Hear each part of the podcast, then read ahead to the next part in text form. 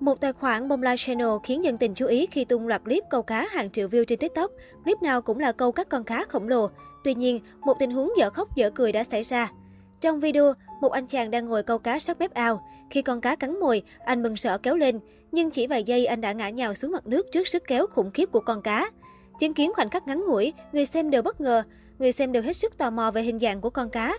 Phải lớn cỡ nào mới đủ khỏe để lôi một người xuống nước. Trong một video sau đó, anh chàng cũng hé lộ cảnh bắt được chú cá lên bờ. Con cá cực khỏe, nhưng tại sao lại có cá lớn như vậy trong ao?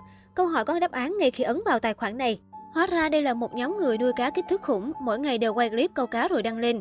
Kịch bản quen thuộc là một người đang câu cá rồi bị lôi xuống nước. Tuy chỉ có vậy mà có hàng chục clip triệu view, đạt tổng cộng hơn 1,2 triệu lượt theo dõi.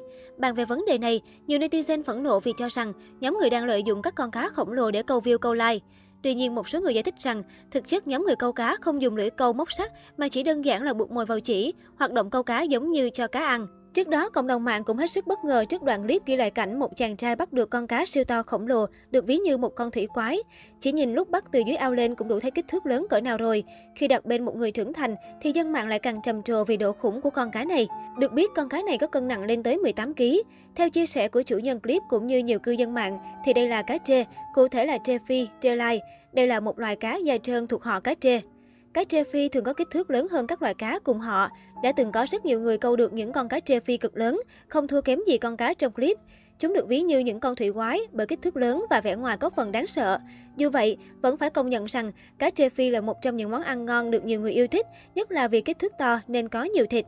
Cách đây không lâu, dân tình cũng há hốc mồm khi sự thật đằng sau các clip câu cá triệu view bị bóc trần. Có lẽ sống ở thời đại 4.0, ai cũng có cơ hội tiếp xúc với các nền tảng mạng xã hội. Không chỉ lượng người xem gia tăng, số cá nhân mong muốn được nổi tiếng cũng ngày càng nhiều hơn. Thậm chí, họ sẵn sàng sử dụng mọi chiêu trò để câu like câu view và được nổi tiếng hơn. Không chỉ bất chấp để có hình sống ảo đẹp, nhiều người còn dàn dựng vô cùng công phu để tạo ra những video cuốn hút người xem. Cụ thể trên TikTok xuất hiện đoạn clip ghi lại hậu trường một buổi quay video triệu view, đó là màn bắt lương đầy giả trân của hai chàng trai người Trung Quốc. Nếu lướt TikTok đó giờ, bạn chắc chắn từng thấy những video bắt lương bắt cá cực kỳ tài tình. Người ta chỉ cần đưa một vật gì đó vào trước hang của con lương là nó sẽ tự động trồi ra ngoài, dù thực chất chẳng có miếng mồi nào dẫn dụ cả.